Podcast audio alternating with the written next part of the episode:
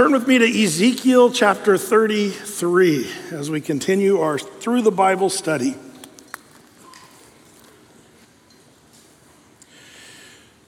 We made it, praise the Lord, to a new section really of Ezekiel uh, Wednesday night. Um, and really, chapters 33 to the end sort of spark a, this new section about the coming glory. These chapters start to hint and then fairly overtly uh, tell us what the millennial kingdom is going to be about and the second coming of Christ and the um, and also some some you know events that are going to happen in the world right at or before the rapture of the church. And so there's some really powerful and important places coming up in our study. And we really begin chapter 33 with sort of a new, um, a new challenge to kind of to see what, what's happening in the world. Uh, in the, but, but before we do that, you know, the first part of chapter 33, really there's two main sections of chapter 33. There's a, a word to the watchman, and then there's a word or a warning, I should say, to the wicked. Uh, first, the word to the watchman. That's going to be really verses 1 all the way through verse 10. Let's take a look. The word to the watchman. It says in verse 1 again, the word of the Lord came unto me, saying, Son of man, speak to the children of thy people and say unto them, When I bring the sword upon a land, if the people of the land take a man of their coasts and set him for their watchman, if he sees the sword come upon the land, he blow the trumpet and warn the people.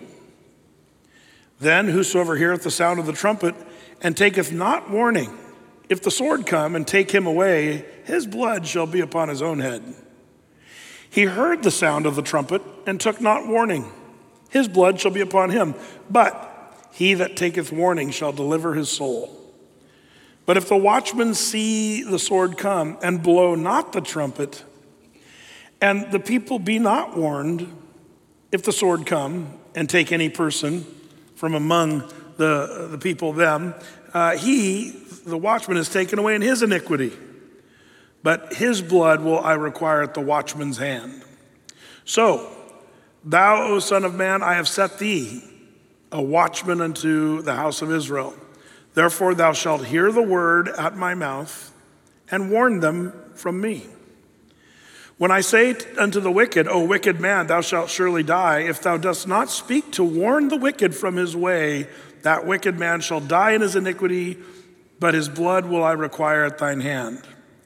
Nevertheless, if thou warn the wicked of his way to turn from it, if he do not turn from his way, he shall die in his iniquity, but thou hast delivered thy soul. Therefore, O thou Son of Man, speak unto the house of Israel, thus ye speak, saying, If our transgressions and our sins be upon us, and we pine away in them, how should we then live?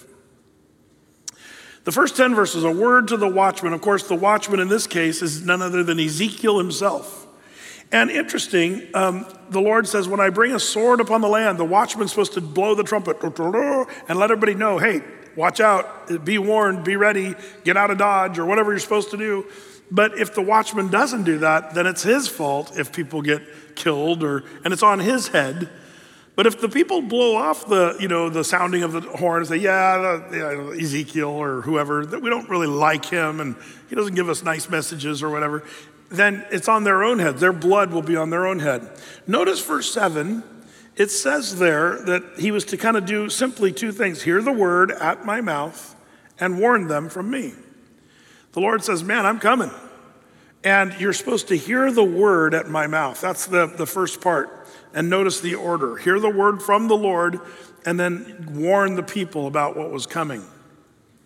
And that's really what was supposed to be happening. Now, you might say, well, Brett, that's great. Well, what watchman in his right mind would not blow the trumpet? If he sees the sword coming and he, does, he decides not to blow the trumpet, like who, who does that? Well, frankly, um, there were a bunch of people in Ezekiel's time, and there's a bunch of people in our time. What do you mean, Brett? Well, here's the deal. In Ezekiel's time, do you remember those prophets, so called, that were supposed to be watching and warning the people and giving this, hear the word of the Lord and speak the word of the Lord to the people? That's what the prophets were supposed to do. But in Jeremiah's time and in Ezekiel's time, there were prophets, so called, going around saying, Thus saith the Lord. but they didn't really hear from the Lord at all. They were just making stuff up. They were talking about things that didn't even really matter. But he says, I need you to be a watchman, Ezekiel. And when you hear my words speaking to the people, and then if you do that, then you're, you're off the hook. You've done your job. And then it's up to the people whether they're going to listen uh, and take guard or position or save themselves. It's up to them. If they don't do anything about it, then the blood's on their head. Okay, Brett, the false prophets of Ezekiel's day, but who's doing that today? Well, it kind of reminds me of a story. There was once a very dangerous seacoast um, off the shores of a very dangerous coast. And ships would often, you know, in the fog and in the storms and what have you, be pushed into this one particular coast where there were all kinds of dangerous rocks, where the ships would be crashed up against the rocks. And, and they would break into pieces, and the sailors would often drown. Um, so there was a couple young guys that were, you know, in physical great condition, and they saw what was happening. So they set up a little, sort of a little shack a little lean to, really. It wasn't anything fancy, and got a little dinghy.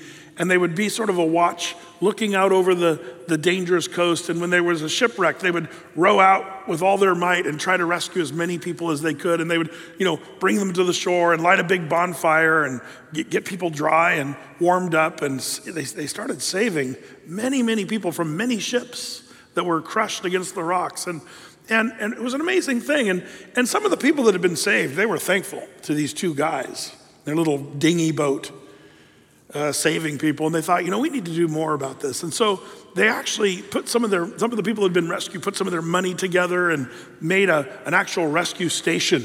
No longer just the lean to with the bonfire. It was a rescue station. It had like a soup kitchen and it had a place to, big fireplace where you could warm yourself and changing rooms and showers. It was amazing. And these two guys, they'd take their little boat out and rescue. And, and the guy said, Man, that boat's not good enough. And they, they got him actually a real rescue boat, a nice one.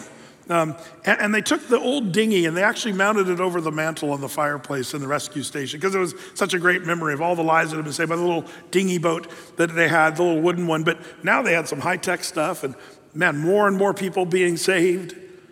But then as the time went on, people, it was actually kind of a fun place to be. There, you know, you'd rescue some people and they'd get more rescuers and people kind of helping out.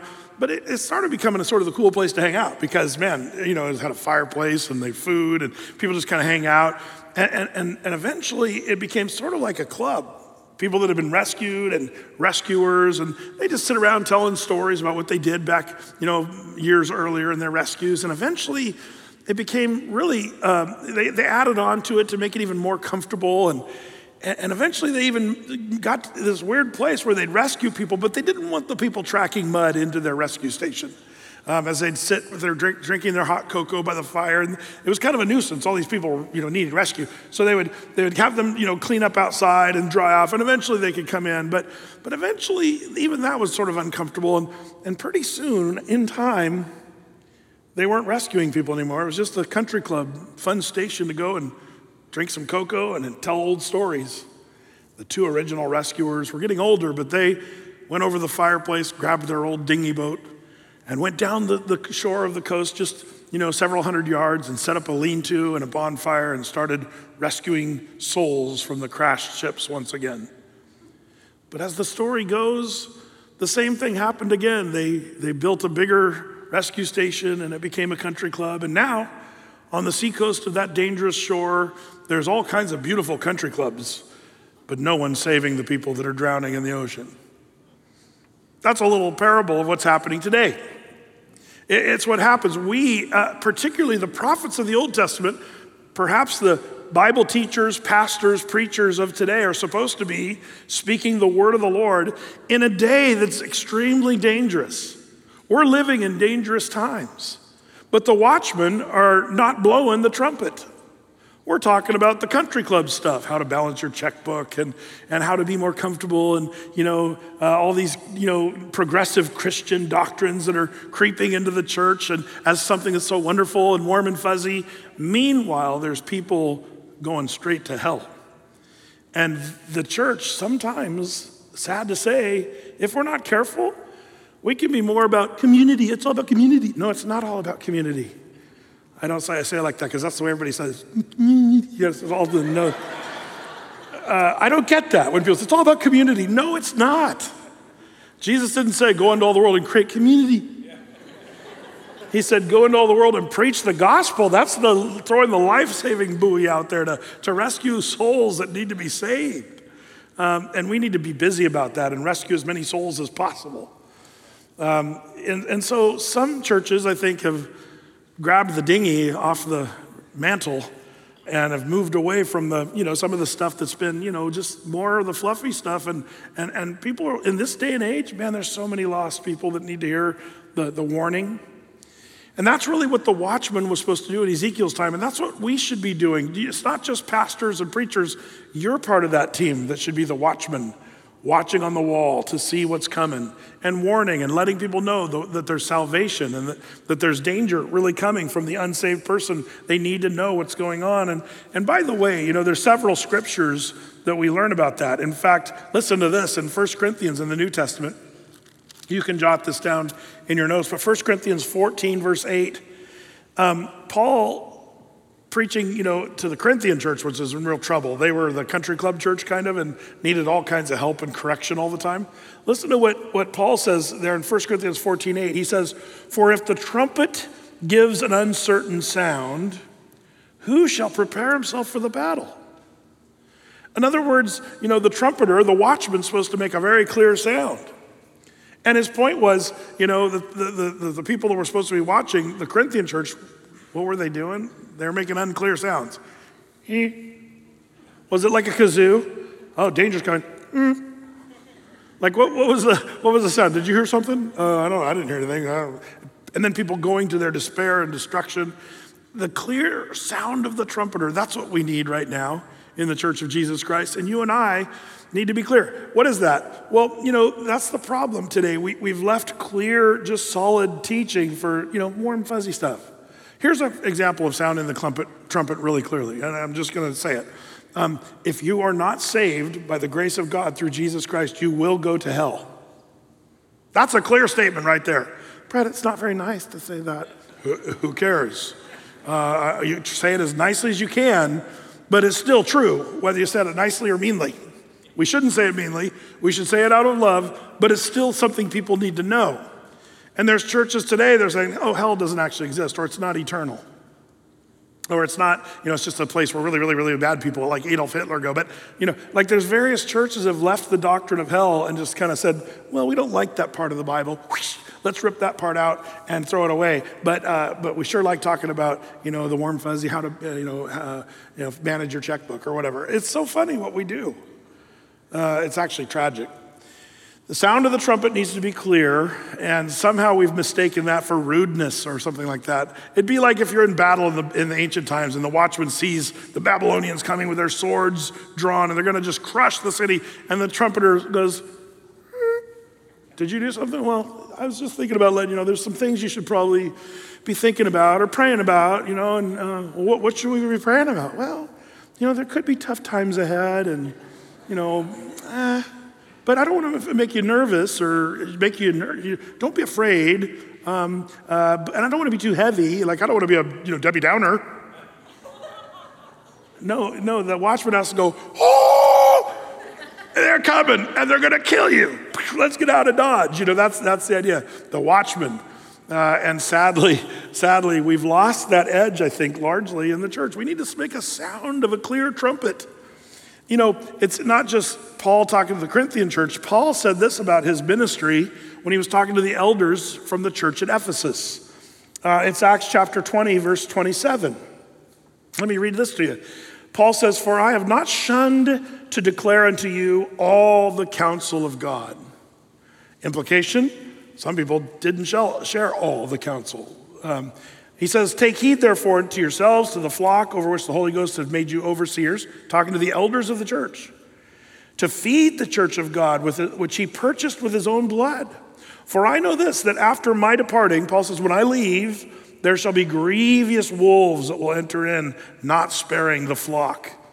Also of your own selves, men shall arise, speaking perverse things to draw away disciples after them. Therefore, watch and remember that by the space of three years I cease not to warn everyone night and day with tears. You know what is so important about this is, is it's not just the pastor, it's the elders of the church. That's who Paul is talking to. I've not shunned to declare unto you the full counsel, the whole counsel. And remember, there's wolves that want to come in and wolves that want to, you know, eat the sheep and have them for lamb chops. Um, and, and he says, don't, don't be afraid, elders, you know, to watch and warn. And, and um, you know, it's interesting because churches, you know, we can become very comfortable in our community and all our friends that we have. And I know sometimes we even can longingly sort of remember the good old days when things were simple. But, you know, I think the days we're living in right now are some of the most exciting times we've ever lived. Um, this is the time where we see, if you would, the Babylonians coming over the mountain uh, as we see what's going on in the world today. Um, this isn't a time to be all about community. This is a time to be all about the gospel of Jesus Christ and pointing people to the salvation that God so graciously offers. Um, so important to know this. Um, and so this is the watchman on the wall, really. And this is what Ezekiel's, you know, being told by the Lord don't be afraid to blow the trumpet and sound the alarm, you know, a word to the watchman to be a faithful watchman. I love that. What an important message for us, even tonight. But after the word to the watchman, then we have the warning to the wicked uh, in verses 11, really, uh, uh, through the rest of the chapter. He says in verse 11, Say unto them, As I live, saith the Lord God, I have no pleasure in the death of the wicked, but that the wicked turn from his way and live. Turn ye, turn ye from your evil ways, for why will you die, O house of Israel? The word turn ye, turn ye, you can also put in there repent, repent. That's the same idea. Just repent. Turn around, do it about face, change your mind, go the opposite direction.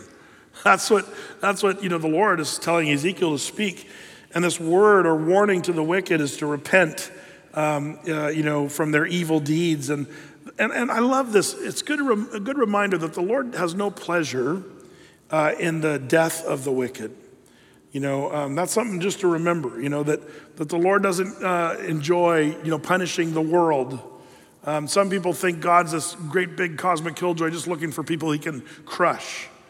But we know that's not really true at all. In fact, if you remember what he says, even in the New Testament, uh, 2 Peter 3 9, talking about the end times and the destruction of the world. In 2 Peter 3 9, the Lord says, The Lord is not slack or lazy concerning his, his promise of coming as some men count slackness, but is long suffering to usward, listen, not willing that any should perish, but that all should come to repentance. But the day of the Lord will come as a thief in the night. Um, you see, this idea of the Lord delaying his coming and people scoffing, like Peter talks about, the, the, you know, the Lord is not slack or lazy concerning the coming, but he, but he is being patient, long suffering for the unbeliever to, to, be, to repent. Um, and, and don't forget, though, uh, the, the judgment is still coming. Just because the Lord, it grieves him to judge humanity, it's still coming. The wheels of God's judgment turn slowly, but they grind thoroughly. Don't ever make a mistake of, you know, mistaking the Lord's patience and long suffering with um, apathy or not caring about the wicked or, or evil deeds. Very important stuff. So, this warning to the wicked, man, don't be thinking the Lord enjoys punishing, but the punishment is coming. So, turn from your evil deeds. Verse 12 Therefore, thou son of man, say unto the children of thy people, The righteousness of the righteous shall not deliver him in the day of his transgression. As for the wickedness of the wicked, he shall not, he, he shall not fall thereby in the day that he turneth from his wickedness, neither shall the righteous be able to live for his righteousness in the day that he sinneth. sinneth. When I shall say to the righteous that he shall surely live, if he trust in his own righteousness and commit iniquity, all his righteousnesses shall not be remembered. But for his iniquity that he hath committed, he shall die for it. Again, when I say unto the wicked, Thou shalt surely die, if he turn from his sin and do that which is lawful and right, if the wicked restore the pledge, give again that he had robbed, walk in the statutes of life without committing iniquity, he shall surely live and he shall not die. None of his sins that he hath committed shall be mentioned unto him. He hath done that which is lawful and right. He shall surely live. Now, if you're a Bible student, this is not new to you. Thank the Lord. This is one of the glorious doctrines of imputed righteousness, uh, where, where even he makes such a great case here. This almost sounds New Testament. Do you know what I mean? How he's saying, even if you're righteous, you're not righteous. Even your righteousness is not really righteous. That's kind of what he's saying. And there's some other passages. You might jot some notes down next to these scriptures. Isaiah 64 6. We looked at this a few months back. It says, But we are all as unclean things, and all of our righteousness are as filthy rags, and we all do fade as a leaf, and our iniquities are like the wind that have taken us away. Isaiah even agrees with, you know, Ezekiel saying, all of our righteousness is as a filthy rag. Um, man, that's a, a brutal description of, of what is true. And so, you know, it forces us to remember well, how are we declared righteous? And there's only one way. It's not for you to be really, really, really good. Because even your best behavior that you could ever, you know, conjure up is not good enough. Um, do you want to know where the greatest lesson on some of the greatest doctrines of the Bible, in my opinion, are, if you want to really hone in on your doctrines, uh, one of the passages I would refer you to is Romans chapter 3. Like, if you could become sort of an expert on just this little section of Romans chapter 3, in fact, let me just turn there um, and uh, read it to you because it's so important. Romans 3, you might just say 3 verses 19 through 26. This little chunk is, it's, it's a bit of a mouthful, but man, when you read it, it's just like, some of the most glorious truth in all the world. Right here, check this out. It's Romans 3, verses 19 through 26. Listen to this. Paul says, Now we know that what things soever the law says, it saith to them that are under the law. And every mouth may be stopped, and all the world may become guilty before God. In other words, we're all guilty, and nobody can say a word about it. Therefore, by the deeds of the law shall no flesh be justified in his sight. For by the law is the knowledge of sin. That's what Galatians talks about. The, the law is the schoolmaster to drive us to Jesus. Uh, the only thing the law does is shows you what a wretched, miserable sinner you really are. Um, that's what the purpose of the law is. It still serves a purpose to show you your need for, you know, saving. But then he goes on and says, "But now the righteousness of God without the law is manifest or, or be made known, being witnessed by the law and the prophets." even the righteousness of God, which is by faith of Jesus Christ, unto all that are upon them that believe, for there is no difference. For all have sinned and come short of the glory of God. Now listen to this being justified freely by his grace through the redemption that is in Christ Jesus, whom God hath set forth to be a propitiation through faith in his blood to declare his righteousness for the remission of sins that are passed throughout the forbearance of God to declare, I say, at this time his righteousness, that he might be just and the justifier of him that believes in Jesus. Oh, I love this. So, if you didn't get anything else out of that, you're, hearing all these fancy words justification, redemption, propitiation, um, uh, remission. You're hearing all these words, and you're like, what? Well, all those good things happen to the person that does what? It says here, that believes in Jesus. Verse 26. I love that. The simplicity of the gospel, but the power that's behind it is, is incredible. And we've talked about these doctrines of, of you know, justification, just as if we never sinned. Propitiation is the satisfaction of the requirement. It's like, you know, he, you owe a debt that you couldn't pay. He paid the debt you could, you, you know, the, you know, he did not owe. He paid your debt. That's the, you know, the, the propitiation is he substitutionarily satisfied the requirements for you to go to heaven when he died on the cross. Man, I love that. Propitiation. Redemption is the buying back or the purchasing back. He paid the price, not with the blood of bulls, rams, or goats, or silver and gold, but with his own precious blood. Jesus paid the redeeming price, according to Peter. But these are the doct- doctrines, and it's basically saying that you can't do righteousness by being good. No one can do that. All have sinned and all fall short of the glory of God. But the doctrines of righteousness and propitiation and redemption and justification, it's all built in there. So if you want to be an expert on these things, man, do a deep dive study in these. We've done whole ser- sermons and teachings on just those, you know, few verses if you want to look them up in Romans 3, verses 16, pardon me, verses 19 through 26. Well, be that as it may, uh, as it turns out, the Old Testament supports the New. um, you don't see the, you know, some people say, I like the God of the New Testament more than the Old. Uh, that shows that they really don't understand that the Old Testament is brutal, but it's that law and it's that thing that points us back to righteousness through Christ. Um, and you need the Old Testament to do its work. And Ezekiel is dabbling in New Testament themes that even your righteousness is never going to measure up. That's what he's saying here in this section, verses 12 through 16. But in verse 17 of 33, he goes on and says, Yet the children of thy people say, the way of the Lord is not equal. But as for them, their way is not equal. When the righteous turneth from his righteousness and committeth iniquity, he shall even die thereby. But if the white, uh, wicked turn from his wickedness and do that which is lawful and right, he shall live thereby. Yet ye say, The way of the Lord is not equal. O ye house of Israel, I will judge you, every one after his ways. Um, boy, we're talking a lot today about equality.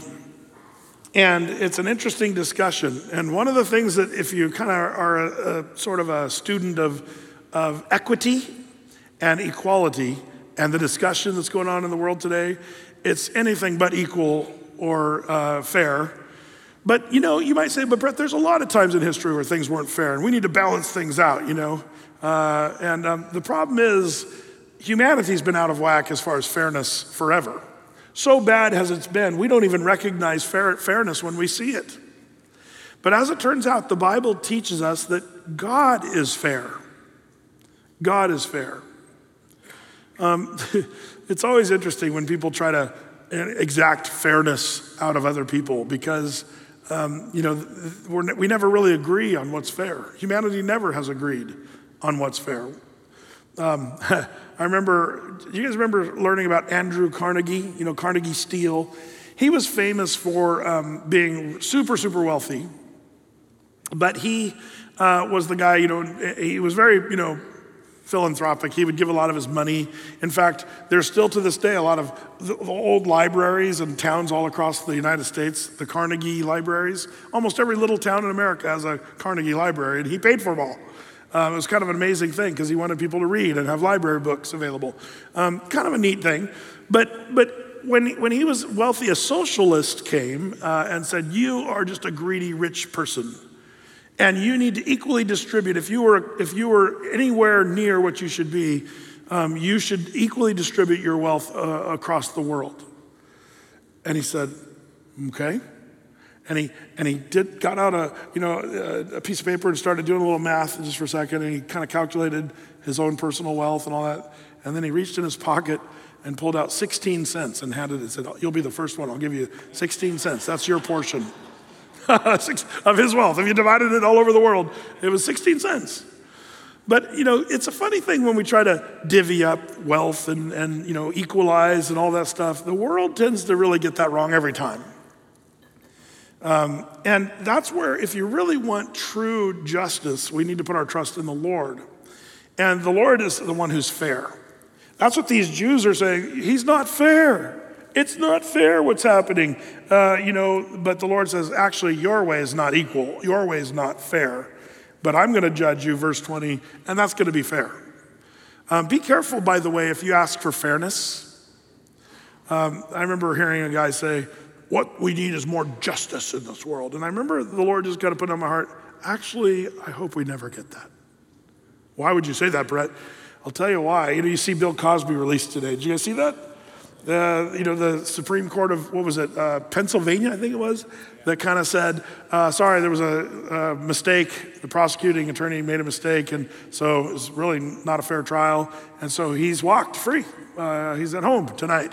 Um, even though, you know, he did admit to drugging women and you know having sex with them and all that stuff. Um, he's he's home free because of a glitch on the you know, and you kind of wonder is that fair for the 60 women that actually accused him of something that happened?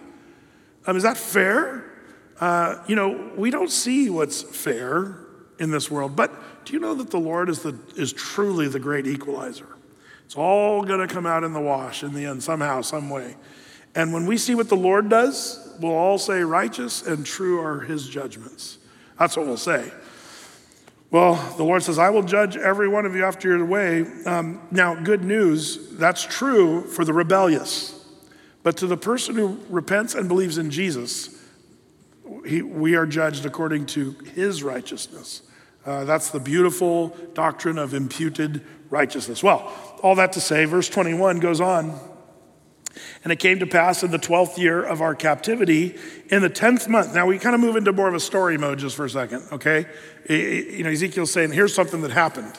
He said, you know, in the 12th year of our captivity, in the 10th month, in the fifth day of the month, that one had come and escaped out of Jerusalem came to me, saying, this, uh, The city is smitten. Now the hand of the Lord was upon me in the evening afore he was escaped came, and I had opened my mouth until he came to me in the morning, and my mouth was opened, and I was no more dumb. Now, if you're just joining us, this makes no sense to you at all. You're like, what? What? He, he, he, he thinks he's dumb? Um, well, we're talking about not speaking. But do you remember in chapter 24, right around verse 27, he, um, the Lord told him not to say anything more, to be silent. Well, if you remember, he was supposed to be silent until Jerusalem was crushed. So this escapee from Jerusalem comes running up 450 miles away. He runs into Ezekiel and he says, uh, The city of Jerusalem was tr- crushed. Now, after seven years, Ezekiel can talk again. Uh, so keep in mind, this, all, all this isn't necessarily in order the book of Ezekiel doesn't really fall out in order perfectly. But, um, but somewhere along the way, Ezekiel was silent for seven years, dumb. And he was supposed to be silent until the crushing of Jerusalem, then he could speak again. So this is just marking that moment when the, when the you know, messenger came running in and said, Jerusalem is crushed, and now he gets to speak again. Then, verse 23, the word of the Lord came unto me, saying, Son of man, they that inhabit those wastes of the land of Israel speak, saying, Abraham was one, and he inherited the land. But we are many. The land is given for our inheritance. What's going on? The Jews in Babylon are saying, Come on, you know, Ezekiel. And now, by the way, everything Ezekiel said up to this point has been proven true. The Jews are having to go, Well, Ezekiel kind of knows what he's talking about. Jerusalem was crushed, and so they come and say, Come on. They're trying to logically argue with Ezekiel. Come on, the Lord should give us land. If, he gave it to one guy, Abraham, then why wouldn't he give us back our land? And, and, and the Lord's now going to answer the Jews. Have you ever had, um, I, I can't think of a great example, but when your children come up and you sense that there's a little bit of, well, a lot of entitlement, and they try to make a logical argument, but they don't really have logical brains yet? You parents know what I'm talking about. They come up and they try to reason with you, but it's like, uh, and you can dominate them because they're still three um, in, in the area of logic and reason. Well, this is, this is kind of what's going on here. The three year old Jerusalem uh, Jews are all saying, Come on, we should get our land back. This isn't fair. You know, it, was given to Abraham. Why wouldn't it be given? There's more of us than there was Abraham. But then the Lord, he fires back some pretty heavy stuff. Verse 25. Wherefore, the Lord says to Ezekiel, uh, Thus saith the Lord God, you eat with the blood, you lift up your eyes toward idols and shed blood, and shall you possess the land?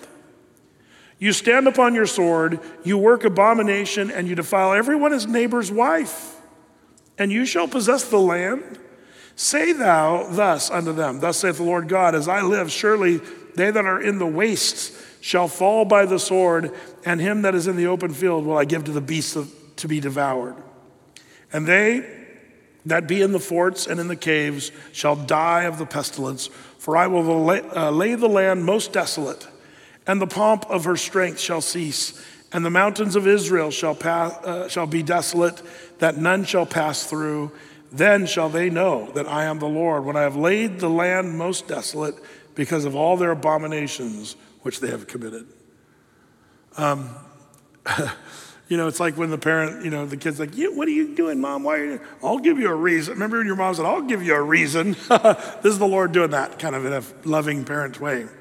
Uh, I'll give you a reason why you're not going to get the land because you've looked to the idols. You've been worshiping idols. You've shed blood of innocent people in your streets. Like the Lord just indicts them one point after the other and says, Because of that, your land, while you're in Babylon, it's going to start to go desolate.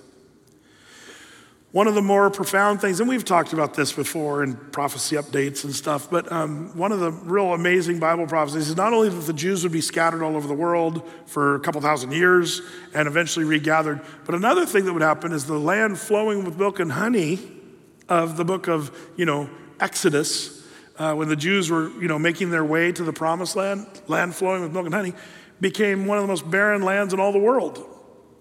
Uh, how did it become barren? It's really the Lord's doing. He says, I'm going to make your land barren, and the mountains of Israel shall be desolate. Um, and this used to be the land flowing with milk and honey. And by the way, that happened for a long period of time, the desolation of the land of Israel. Um, and uh, again, I'll refer you to Mark Twain's writings. He, one of the funny things about Mark Twain is he didn't do much for Bible stuff. But for Bible prophecy buffs, Mark Twain did us a real service because he traveled the Holy Land of Israel for over a year. And he went from the very top of Israel down to the bottom of Israel and went everywhere in between in a year's period. And he, he wrote extensively in his colorful language that he often used about how desolate and barren the, the whole land of Israel was. He said you could scarcely find a twig or a, or a plant that was alive. In fact, you could barely find a person walking in the desert.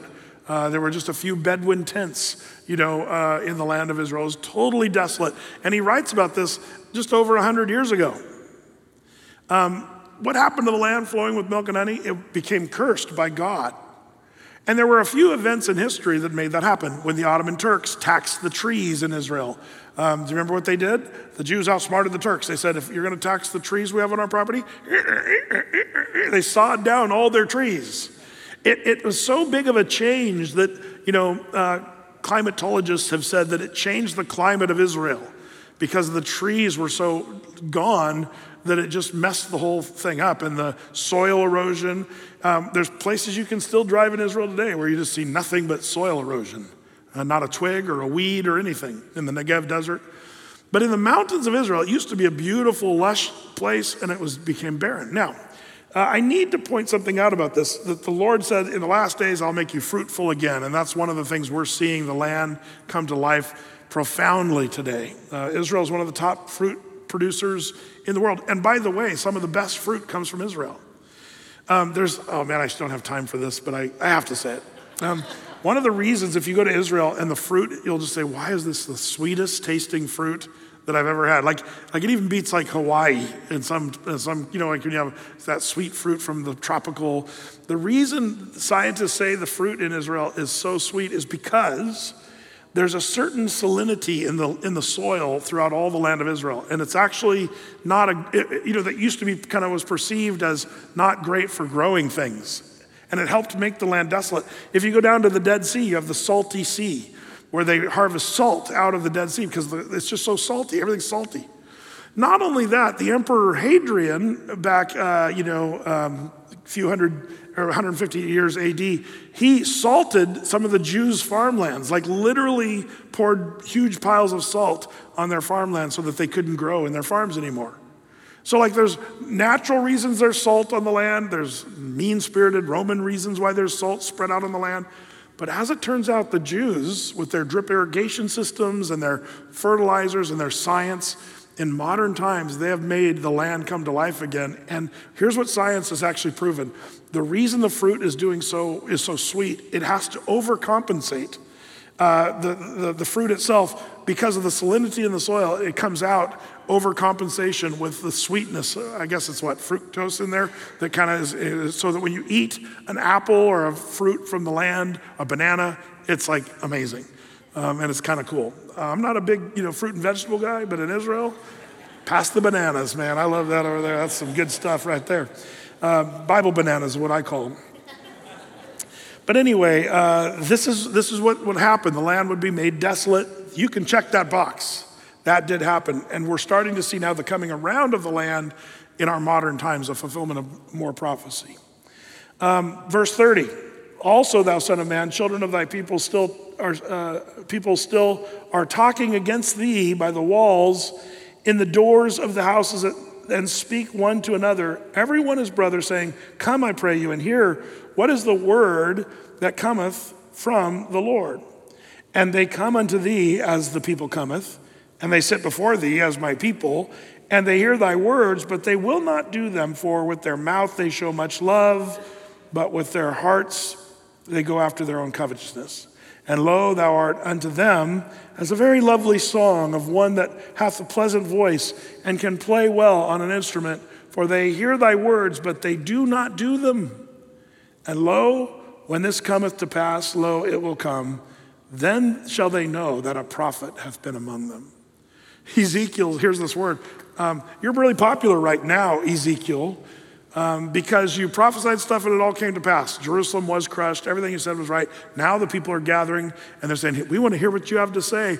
And, and the Lord says, To them, your voice is like a song and a musical instrument, and they're just listening, enjoying, Oh, wonderful Ezekiel, but they're still not doing a word you say.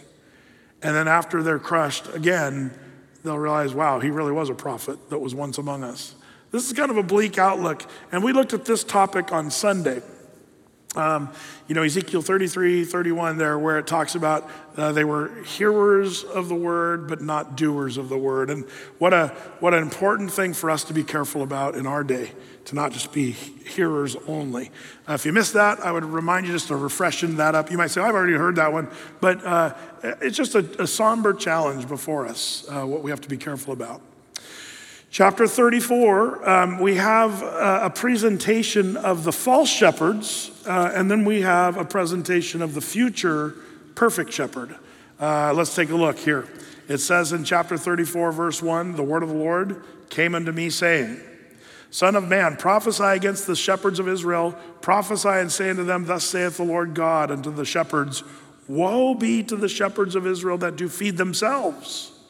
Should not the shepherds feed the flocks? Ye that eat the fat, and ye clothe, uh, and you clothe you with wool, you kill them that are fed, but you feed not the flock. Question. You know, we know, just kind of fast forward, Jesus is the great shepherd, the good shepherd, um, you know, of the, of the New Testament. But as it turns out, there are under shepherds, the Bible talks about, and it's always interesting to me um, that pastors are kind of called in the Bible. Uh, uh, feeders of the flock or, or shepherds, under shepherds. Um, what is the number one job for a shepherd? It's to, as it says here, they're to feed the flock, be feeders of the flock. Anybody want to take a stab? What is the New Testament equivalent of a shepherd feeding the flock as it relates to the congregation? Anybody? It's the Word of God. That's why it's so tragic. I think there are people starving and they don't even know it in, in a lot of Christianity today because you know, they might tack a, a verse on the wall and say, oh, here's a Bible verse. Um, but, but the people are hungry for the Word of God. And one thing that we're seeing as the times are getting darker, you, you want to know what we're starting to see right now, and especially through this, you know, um, coronavirus year, past year, and all this stuff, the churches that are suddenly booming are the ones that are actually teaching the Bible solid Bible teaching churches. A lot of the fluffy churches, most of them closed down because they were horrified and of fear of the coronavirus and all this stuff. Um, and, um, and, and, and, really, um, the, the churches that kind of said, you know what, we're going to keep sticking to teaching the word and we're not going to let up on that charge. Those churches are flourishing right now by huge amounts. Uh, there's a church down in California that was at 5,000 when they started. Now there's like 18,000 in the past year because the pastor's just teaching the Bible.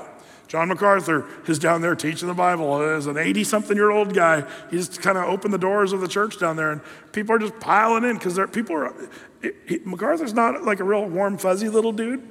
Um, but man, he does teach the word, you know, and people are hungry for this. And I think that's what's happening with Athey Creek and why we are doing five services uh, live here and, and the online thing is blowing up. It's because people are hungry for the word. And, and any word to pastors out there, if you're wondering what you need to do, feed the flock. Feed the flock. Give them the word of God. Don't just give little uh, sermonettes for Christianettes. Um, I remember one time Tad and I were really hungry, and we heard there was this good restaurant in, in Ashland. And we were driving through Ashland after a, a long camp, and we went into this restaurant. And they served, it was one of those little service uh, you know, dinners. It was real fancy. Uh, and whoever gave me the advice to go there, um, well, they should be put in prison. Um, Tad and I sat down, and they served this little meal, and I thought, like, what is this? Like communion? Like it's like, uh, it's like this little tiny, tiny little piece of meat, and um, True story, asked Tad this. We ate there and paid way too much for this little communion meal. And then we, um, then we went to McDonald's afterwards because uh, we were still hungry. Um, I think there's a lot of Christians that are hungry and they go away on a Sunday uh, and just go, man, it's hungry. Uh, and and, and uh, man, we need to eat the meat of the word and we need to be fed. So the problem with the shepherds that, that Ezekiel's talking about is they were not feeding the flock, verse 3, but you feed not the flock.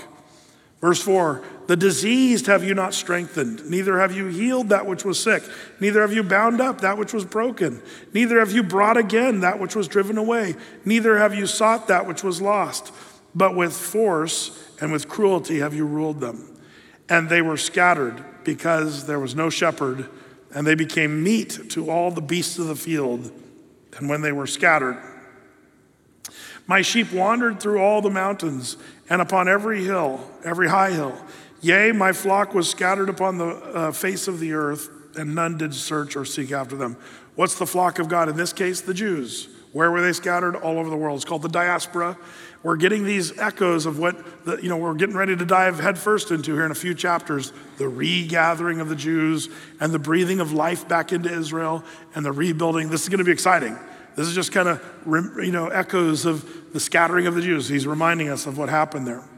So, verse 6 My sheep have wandered through all the mountains, and upon every high hill, yea, my flock was scattered upon the face of the earth. None did search or seek after them. Therefore, you shepherds, hear the word of the Lord. As I live, saith the Lord God, surely because my flock became a prey, and my flock became meat to every beast of the field, because there was no shepherd, neither did my flock uh, my shepherd, search for my flock. But the shepherds fed themselves and fed not my flock. Therefore, O ye shepherds, hear the word of the Lord. Thus saith the Lord God Behold, I'm against the shepherds. I will require my flock at their hand and cause them to cease from feeding the flock. Neither shall the shepherds feed themselves anymore, for I will deliver my flock from their mouth, that they may not be meat for them. Um, how do you know a wolf um, you know a wolf in sheep's clothing by what it eats. Um, and if, if there's someone who's in ministry that's eating uh, off the sheep or, you know, uh, you know, making their own thing fuller or wealthier or happier or whatever, and they're fleecing the flock and eating the sheep, um, man, that should be a red flag. I remember in the you know 80s, the televangelists were being exposed, fortunately, because there were guys with mansions all over the, the you know the world and Rolls Royces and jets, private jets, um, you know, and that, that still happens today, uh, sadly. Um, but these guys just getting totally you know filthy rich off of off of the ministry and off the sheep. Um, that's kind of what was going on these days, not in a televangelist way, but the guys that should have been shepherding, they were only eating off the sheep. You know, what, what was in it for them and not caring about the sheep at all. Uh, we have to watch out for that. You know a, a wolf by what it eats, and that's what was going on here. Now, you see in verse 11 and onward, the future shepherd, it says in verse 11, For thus saith the Lord God, Behold, I, even I, will both search my sheep and seek them out. I love this. God is giving us something huge here. He's saying, I'm going to be the shepherd. God says. And what, what would Jesus become? The good shepherd who would leave the 99 and go find the lost sheep. Um, this is an idiom both of you and I and Gentile world, but it was also an idiom for the lost sheep of Israel as they were scattered all over the world. Verse 12 As a shepherd seeketh out his flock in the day that he is among his sheep that are scattered, so will I seek out my sheep and will deliver them out of all places where they have been scattered in the cloudy and dark day. And that's what's happening right now. We're watching this prophecy come to life right in front of our eyes. Aren't you glad some of you were tangled up in the thicket on a dark and cloudy day, and Jesus came and sought you out and saved you? Man, I'm so thankful for that. I, I know some people in this room that have quite a story, and you were headed for total doom, but the Good Shepherd found you and, and rescued you. I love that. Verse 13, I will, and I will bring them out from the people and gather them from the countries, and I will bring them to their own land and feed them upon the mountains of Israel by the rivers and in all the inhabited places in the country. Now, pause for a second. I, I should have said this earlier. We saw the word mountains of Israel in verse 13. Also in chapter 33, verse 28, and the mountains of Israel shall become desolate. Um, the thing that you need to know about this is the mountains of Israel, and I've said this before, but you, you got to get this because this is going to be a major key here in Ezekiel. What, where do we find the mountains of Israel? Anybody want to take a stab at that one? It's the West Bank, falsely called the West Bank, by the way. I should, I should tell you that right now. I don't even like calling it the West Bank because it's, it's got a political weirdness attached to that. By the way, if you want to read um, an outstanding book on, uh, on this topic of the West Bank and Jerusalem and the Arab Israeli conflict. It's a book from a while back, but um, it's called The Mountains of Israel. It's, it's, a, it's a great work. Anybody here read The Mountains of Israel? Raise your hand. No one. Oh, man. Go to Amazon right now. Get you, can get, it. you have my permission right now.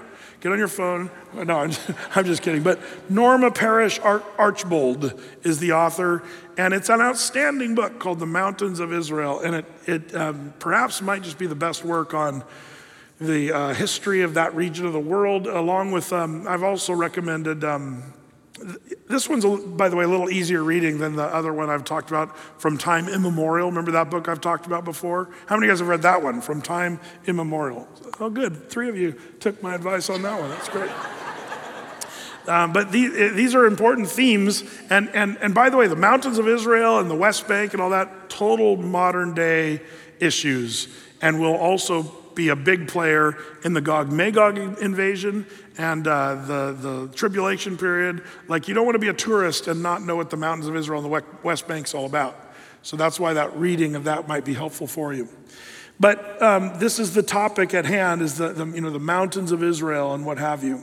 So he says in verse 14, you know, um, and upon the high mountains of Israel shall thy, their fold be. That would be the West Bank, including Jerusalem, uh, in that. Uh, verse 15, I will feed my flock and I will cause them to lie down, saith the Lord God. Question What is a sheep? As an old shepherd myself, having Pierre, my 4 H lamb, um, what does a sheep need to be lying down? Well, it needs three things. It, it's, a, it's a little bit like a baby. Uh, what, what, what keeps a baby from crying in its crib? Well, you need to be fed, but you also have to have something to drink, water. So for, for a sheep, you have to be fed and watered. But the third thing is you also have to be f- free from fear of an outside threat. And sheep are extremely skittish, and they're usually kind of looking around totally terrified. For a lamb to lay down, it has to be in a, uh, what is perceived to be a safe place. And I love that because in both Psalm 23, you know, um, this is what the Lord does as the good shepherd. And it says that in verse 15 here I will feed my flock and I will cause them to lie down, saith the Lord God. I love that. I will seek that which was lost and bring again that which was driven away, and will bind up that which was broken and will strengthen that which was sick.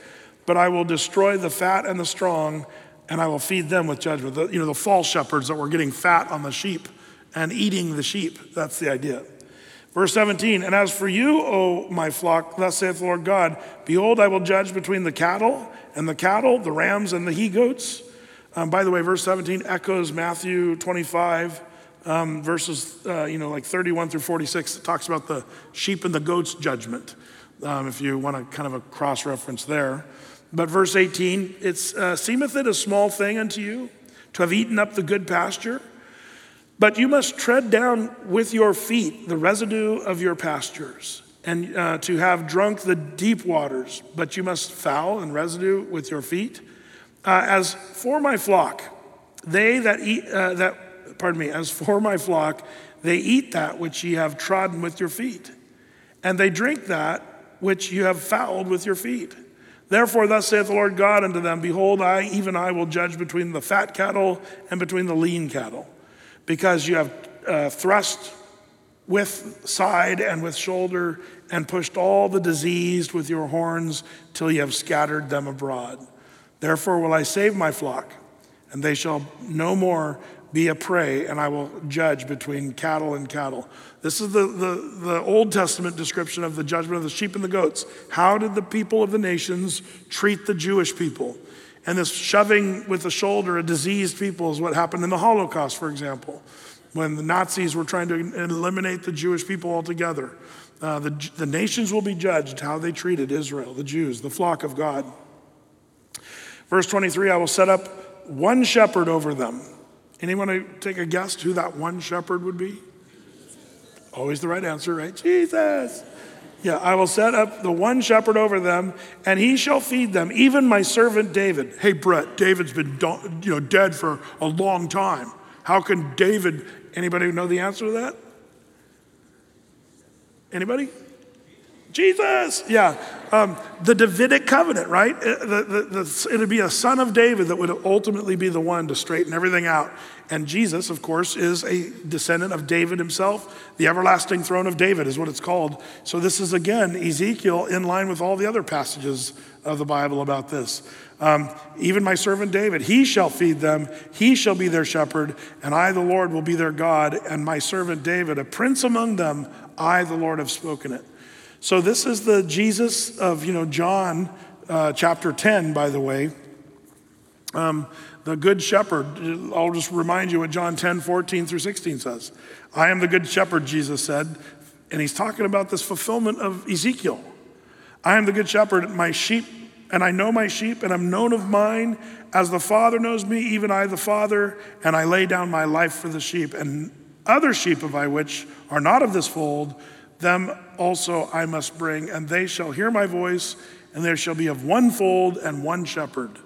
Uh, who's the, who's the other sheep that are not part of this fold of the Jews?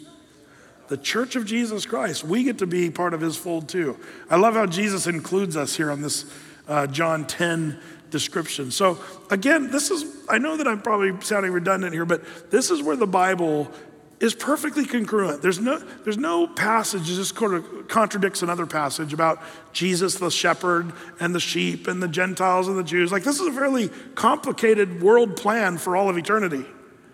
And yet, the whole Bible is consistent and perfect, and all the little pieces and idioms and analogies and metaphors, they all fit perfectly. It's kind of an amazing thing. It's miraculous, uh, quite, quite truthfully. Um, but be that as it may, Jesus is the great shepherd uh, that's being talked about here. Verse 25, and I will make with them a covenant of peace and will cause evil beasts to cease out of the land, and they shall dwell safely in the wilderness and sleep in the woods. And I will make them and the places around my hill a blessing, and I will cause the shower to come down uh, in his season. There shall be showers of blessing. Does that sound pretty nice?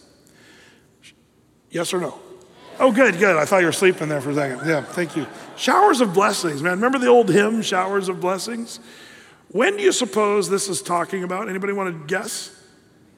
The millennial kingdom. That's verses, basically verse 25. We know Jesus is the great shepherd even in our church age. And that sort of fits in verses 23 and 24. But pretty much from this point on, we're talking about the future millennial kingdom, the second coming of Christ. And that's when the showers of blessings are going to come to their fullness. Verse 27 And the tree of the field shall yield her fruit, and the earth shall yield her increase. And they shall be safe in their land, and shall know that I am the Lord when I have broken the bands of their yoke and delivered them out of the hand of those that serve themselves of them. And they shall no more be a prey to the heathen, neither shall the, the beast of the land devour them, but they shall dwell safely and none shall make them afraid. And I will raise for them a plant of renown. Does anybody remember us talking about the plant, the branch? Um, do you remember Isaiah chapter 60, verse 21? We talked about the netzer, the branch. This again is Jesus, the plant, the branch of renown. Verse 29 I will raise for them a plant of renown, and they shall be no more consumed with hunger in the land, neither bear the shame of the heathen anymore. Thus shall they know that I, the Lord their God, I um, am with them, and, they sh- uh, and that they, even the house of Israel, are my people, saith the Lord God. And you are my flock, and the flock of my pasture are men, and I am your God, saith the Lord God. Man, I love just the redemptive nature of this. That God's got a plan for his people, even though they're in hot water presently during Ezekiel's time. Um, now, in chapter 35, we have a short little chapter here. Um, really, uh, about Seir, which is another name for Edom. And we've already done kind of the curses upon Edom. The only thing I'm going to say about this chapter as we read through it is um, some Bible prophecy buffs believe this could be something futuristic still about the land of Edom. Um, and we don't know really. There's not a lot of clarity on this, but the land of Edom, uh, the Idumean people, uh, and the land of Seir, it starts from Mount Nebo and goes all the way down to Aqaba. Um, now, the reason I say that, if you've been to Israel with me, we did a road trip uh, at nighttime. it, was, it was a long, tedious night drive. We, we hiked through Petra all day. Um, wait, is that right? Hold on. We, we went to Mount Nebo. Uh, then we drove really long at night. Then the next day we hiked through Petra. And then we drove another length after Petra and got down to Aqaba. And that whole stretch is the, the land of uh, Idumea or the Edomites or the land of Seir, okay?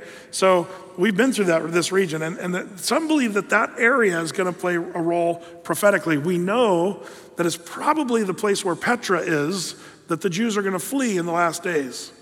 But how that ties into this, don't know, but that's what scholars, they wonder about this mysterious chapter 35. Let's read it.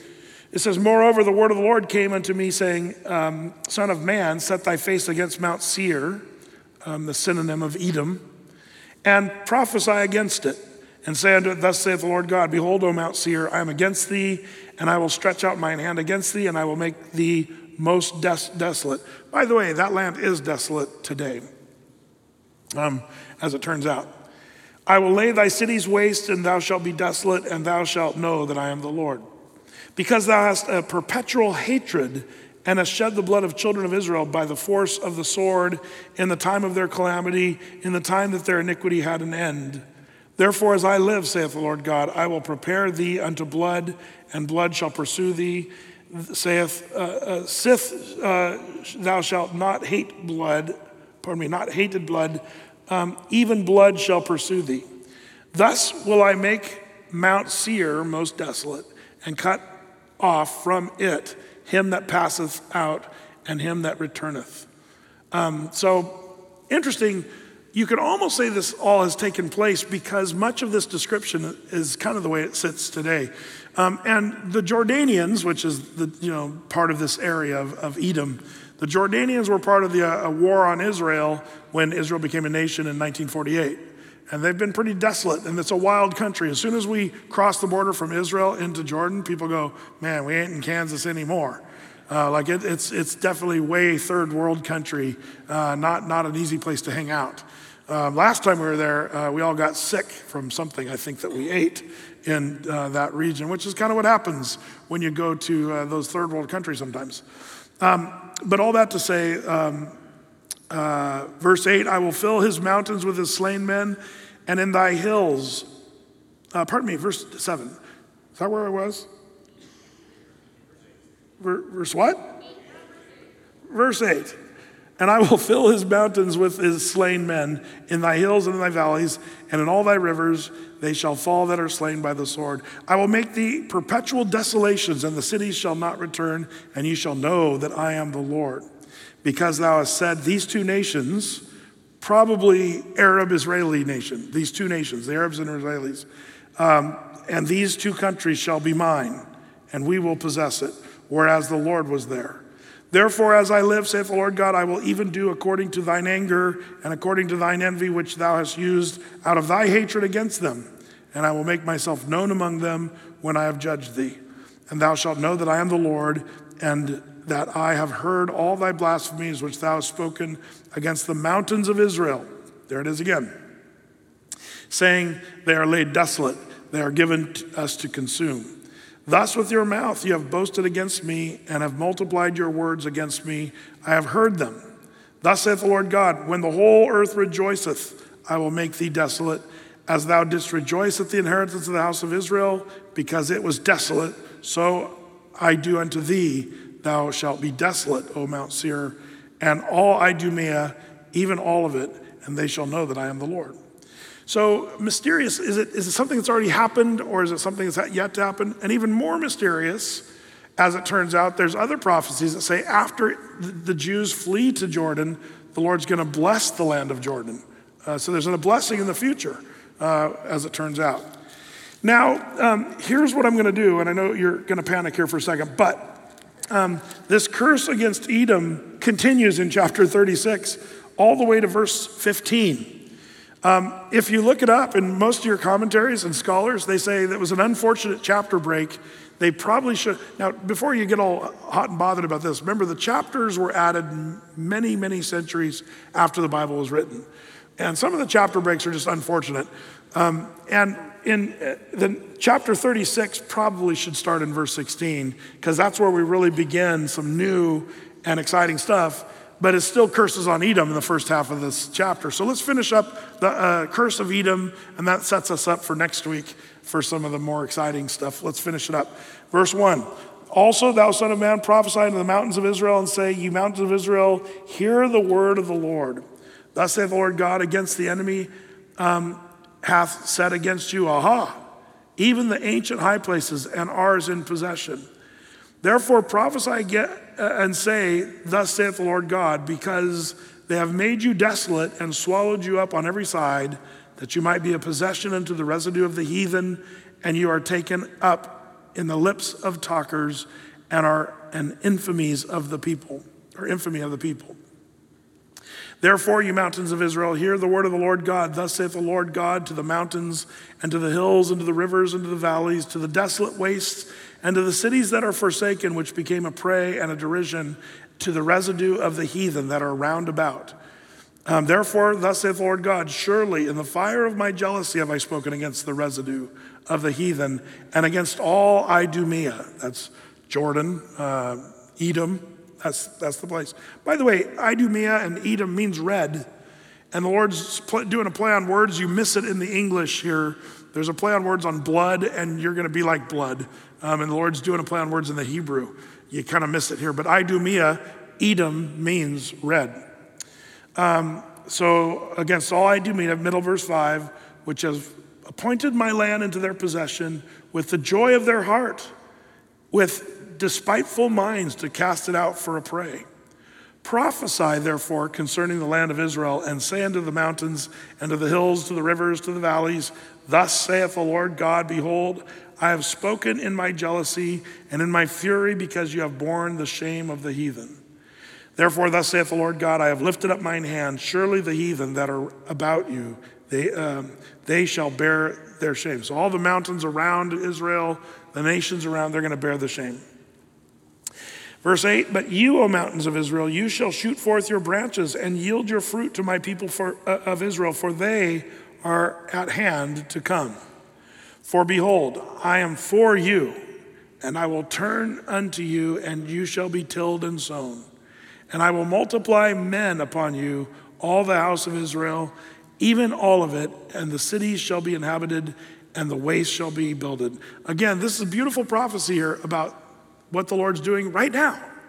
Israel's being builded and safe and fruitful. All of this is being uh, prepping us for chapter uh, uh, the, the, last part of this chapter, chapter 36, is where the second part is where we really start getting into what the Lord plan uh, is planning right now for Israel. It's really exciting. So, um, uh, verse 11 I will multiply you, um, man and beast, they shall increase that bring fruit, and I will settle you after your old estates, and will do better unto you than your beginnings. And you shall know that I am the Lord. Yea, I will cause men to walk up, uh, upon you, even my people Israel, and they shall possess thee, and thou shalt be their inheritance, and thou shalt no more henceforth bereave them of, uh, of men. Thus saith the Lord God, because they say unto you, Thou land devourest up men, and hath bereaved my, thy nations. Therefore, thou shalt devour men no more, neither bereave thy nations any more, saith the Lord God. Neither will I cause men to hear in thee the shame of the heathen any more. Neither shalt thou bear the reproach of the people any more, neither shalt thou cause thy nations to fall any more, saith the Lord God. Boy, if you go to Israel, one of the things you see is the Jews bearing the shame of the nations, even right now, and that's yet to be really fully seen. Um, eh, eh, one example of this is the Wailing Wall in Jerusalem. Um, and it's quite a sight to behold. You got all these Jews, you know, praying fervently at the Wailing Wall.